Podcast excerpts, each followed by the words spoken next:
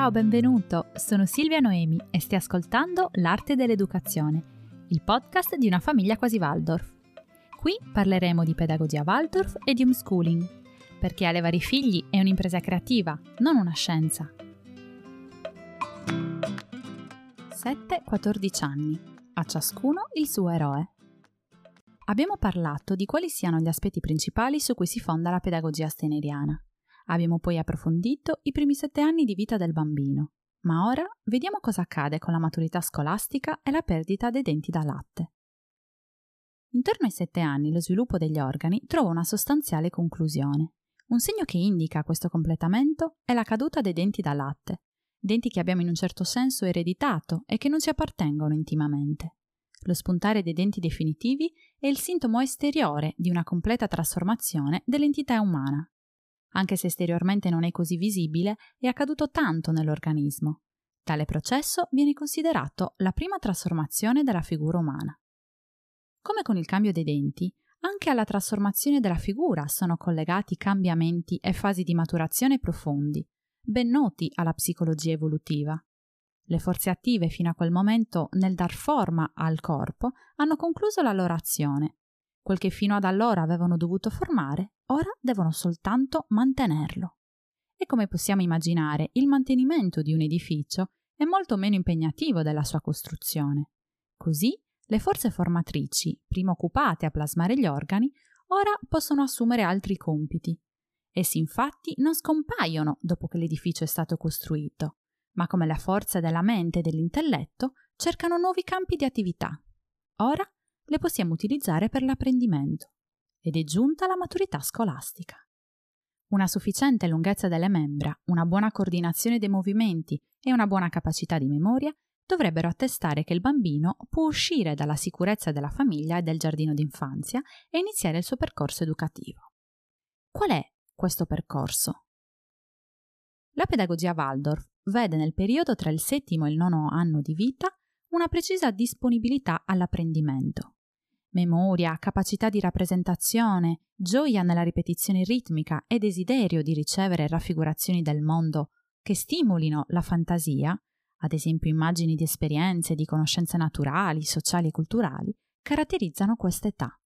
L'entusiasmo è ancora presente, ma non segue più soltanto le impressioni dei sensi e l'imitazione, come nei primi sette anni di vita.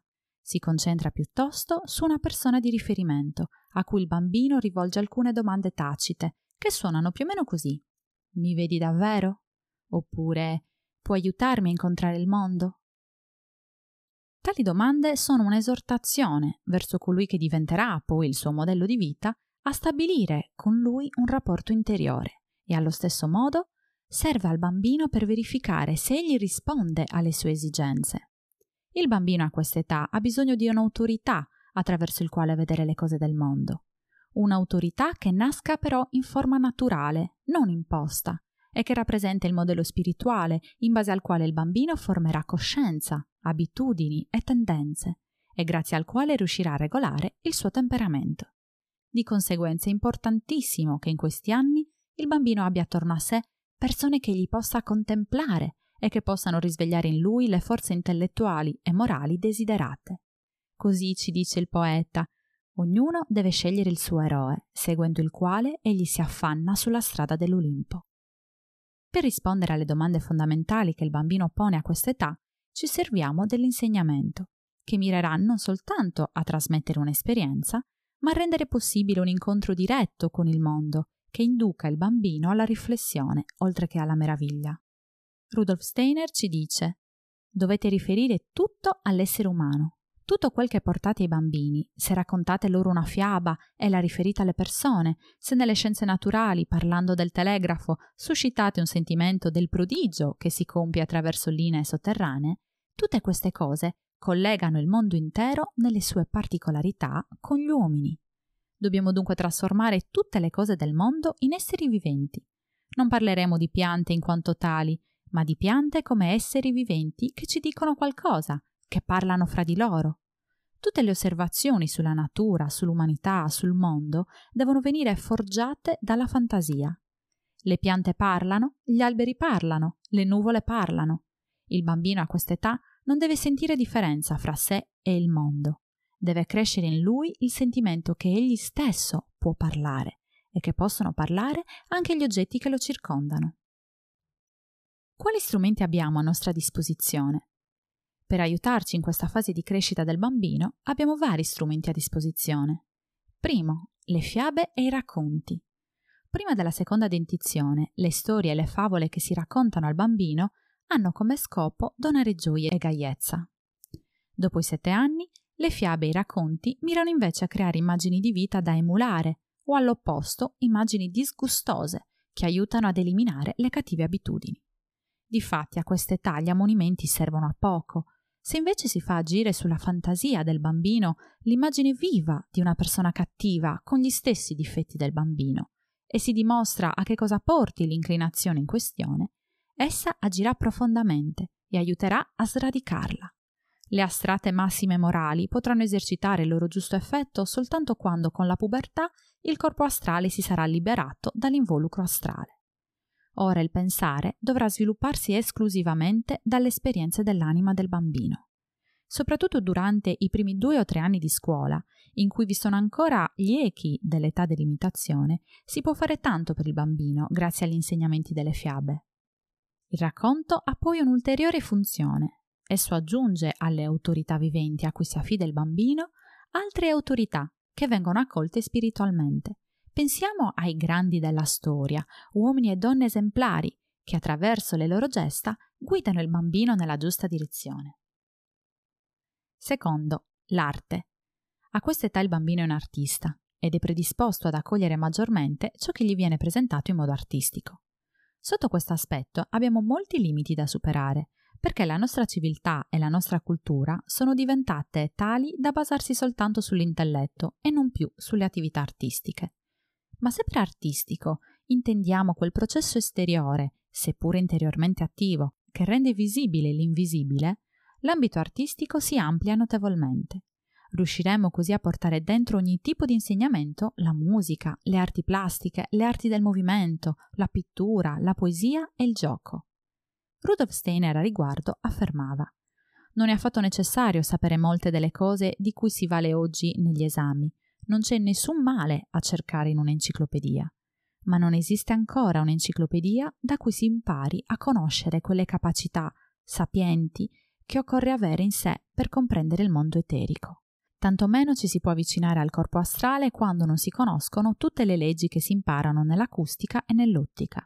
E se andando oltre si impara come il linguaggio si formi nell'uomo, se si impara l'intima struttura del linguaggio, quella che più non si impara nella nostra epoca di civiltà progredita, che ha eliminato tutto ciò che è intuitivo, se si impara a riconoscere che cosa accade in un uomo quando pronuncia una A o una I, come nella A è contenuta la meraviglia, nella I il rafforzamento in sé dell'interiore entità umana. Se si impara in tal modo a riconoscere come la sostanza del linguaggio penetri nell'organizzazione dell'uomo, se si impara a dire non soltanto astrattamente quando una palla rotola, essa rotola, ma se con la pronuncia si riesce a far rotolare quel rotolare che scorre interiormente, nello stesso modo in cui il movimento della palla avviene esteriormente. Se si impara così a riconoscere guardando interiormente, ma secondo lo spirito del linguaggio, ciò che veramente opera in esso, allora si impara a conoscere l'organizzazione dell'io attraverso la struttura del linguaggio. Questa è arte. Il terzo strumento che abbiamo a disposizione sono le similitudini. Nel periodo fra la seconda dentizione e la pubertà possiamo iniziare a presentare al bambino i misteri della natura e le leggi della vita, in modo però che le leggi dell'esistenza vengano intuite e sentite interiormente piuttosto che afferrate tramite concetti intellettuali. È infinitamente importante che il bambino impari a conoscere mediante le similitudini i misteri dell'esistenza, prima che le apprenda in forma di concetti astratti dalle leggi naturali. Se per esempio vogliamo parlare al bambino dell'immortalità dell'anima e della sua fuoriuscita dal corpo, potremo farlo utilizzando il paragone dell'uscita dalla farfalla dal bozzolo. Come la farfalla esce dal bozzolo, così esce l'anima dall'involucro del corpo dopo la sua morte. Il bambino non riuscirà ad afferrare adeguatamente il concetto razionale se prima non l'avrà intuito tramite un'immagine simile. Un giovane che abbia sperimentato tutto questo si accosterà poi al problema con tutt'altro atteggiamento. Perciò dobbiamo avere a disposizione delle similitudini per tutte le leggi della natura e per tutti i misteri del mondo. Quarto, le immagini spirituali. Per questa età ogni immagine deve venire spiritualizzata.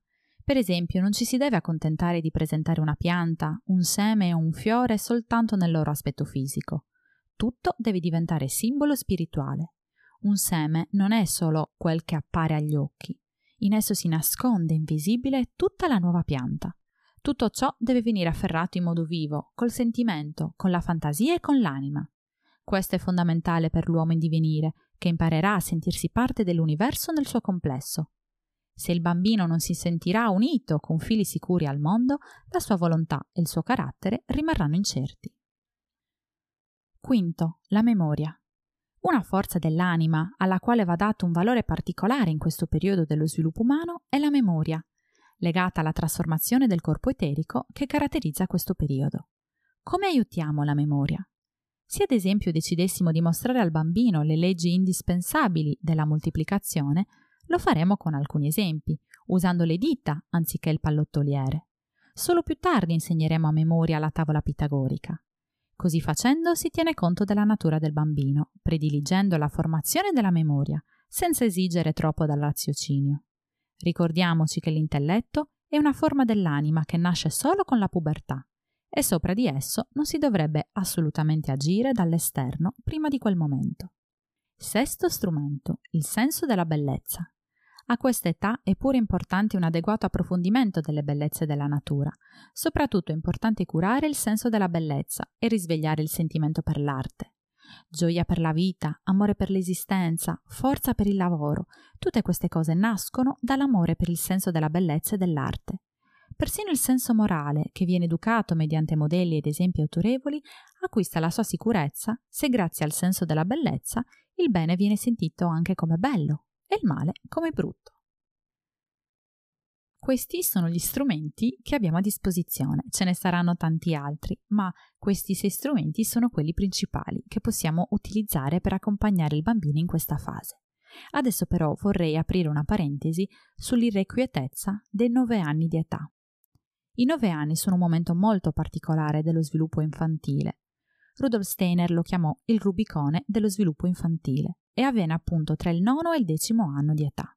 Così come Cesare attraverso il Rubicone senza possibilità di ritorno, così il bambino lascia dietro di sé l'infanzia. E accade in modo intimo e sottile a quasi tutti i bambini. A quest'età il bambino impara a distinguere se stesso dal mondo esterno si accorge di una separazione più forte fra sé e il mondo, fra sé e gli adulti. Le prime esperienze di solitudine ne sono la conseguenza. È come se solo ora il bambino si rendesse conto di non essere al mondo per caso e di non appartenere ai suoi genitori. Per questo alcuni bambini inizieranno a fare domande sulla circostanza della loro nascita. Possiamo notare questo cambiamento anche a scuola. L'autorità del maestro, prima accordata in modo pressoché spontaneo da parte del bambino, ora viene messa in discussione. È come se il bambino avesse bisogno di verificare che egli parli e agisca partendo davvero da un'ampia conoscenza del mondo e da una sicurezza nella vita. D'ora in poi il bambino selezionerà attentamente coloro da cui accetterebbe di lasciarsi guidare e in cui riporre fiducia. I dubbi che sorgono a quest'età non vengono espressi verbalmente, Egli non è ancora in grado di trasformarli in concetti e non potrebbe esprimerli in parole. Tutto è ancora sentimento. E a nostra volta dovremo andargli incontro con sentimento, arricchendo di amore tutte le nostre azioni, avvicinandoci a lui, confortandolo, in modo che si accorga che gli vogliamo specialmente bene e gli stiamo accanto. È di grandissima importanza per tutta la sua vita futura che lo aiutiamo a superare questo momento, perché tutta l'insicurezza che rimane al bambino sarà insicurezza per il resto della vita. Questo momento particolare che si presenta tra i 9 e i 10 anni dà il via a una nuova parte dell'evoluzione del bambino, che arriva fino ai 12 anni circa. Prima che si compia pienamente la seconda trasformazione della figura, con la pubertà, si sviluppa attraverso la forte crescita dei polmoni un ritmo del respiro più profondo, più tranquillo. Questo cambiamento fisiologico è correlato a uno animico. Così appare spesso una particolare armonia ed equilibrio nella vita di sentimento, che non si manifesta più in atti esterni di volontà, Ben presto la struttura corporea perde l'armonia che aveva contraddistinto la parte centrale dell'infanzia, poiché il rilascio di ormoni sessuali provoca una più forte spinta alla crescita. Aumenta la crescita delle ossa dello scheletro, in particolare quelli delle membra, e quindi anche il sistema muscolare si sviluppa in modo più vigoroso. Ora il compito del giovane è accettare consapevolmente il corpo che cambia e sentirsi in esso. La ricerca di un nuovo personale punto di osservazione si esprime anche con una più decisa disposizione alla critica, soprattutto nei confronti del mondo degli adulti, che può sfociare in esperienze di solitudine e vulnerabilità. È importante dunque offrire all'intellettualità che sopraggiunge, a pieno diritto aggiungerei, uno spazio di azione sufficientemente ampio. Coltiviamo una buona cultura del dialogo a casa, lasciando partecipare il bambino alle discussioni interessanti degli adulti e prepariamoci alla pubertà. Hai appena ascoltato L'arte dell'educazione, il podcast di una famiglia quasi Waldorf. Lo troverai su iTunes, su Spotify e su tutte le principali piattaforme. Ti chiedo di lasciare un commento se l'episodio ti è piaciuto e di condividerlo. Per chiacchierare con noi puoi iscriverti al gruppo Facebook Pedagogia Waldorf e Homeschooling di una famiglia quasi Waldorf e ci trovi anche sul nostro sito www.unafamigliaquasiwaldorf.it. Un abbraccio grande, a presto!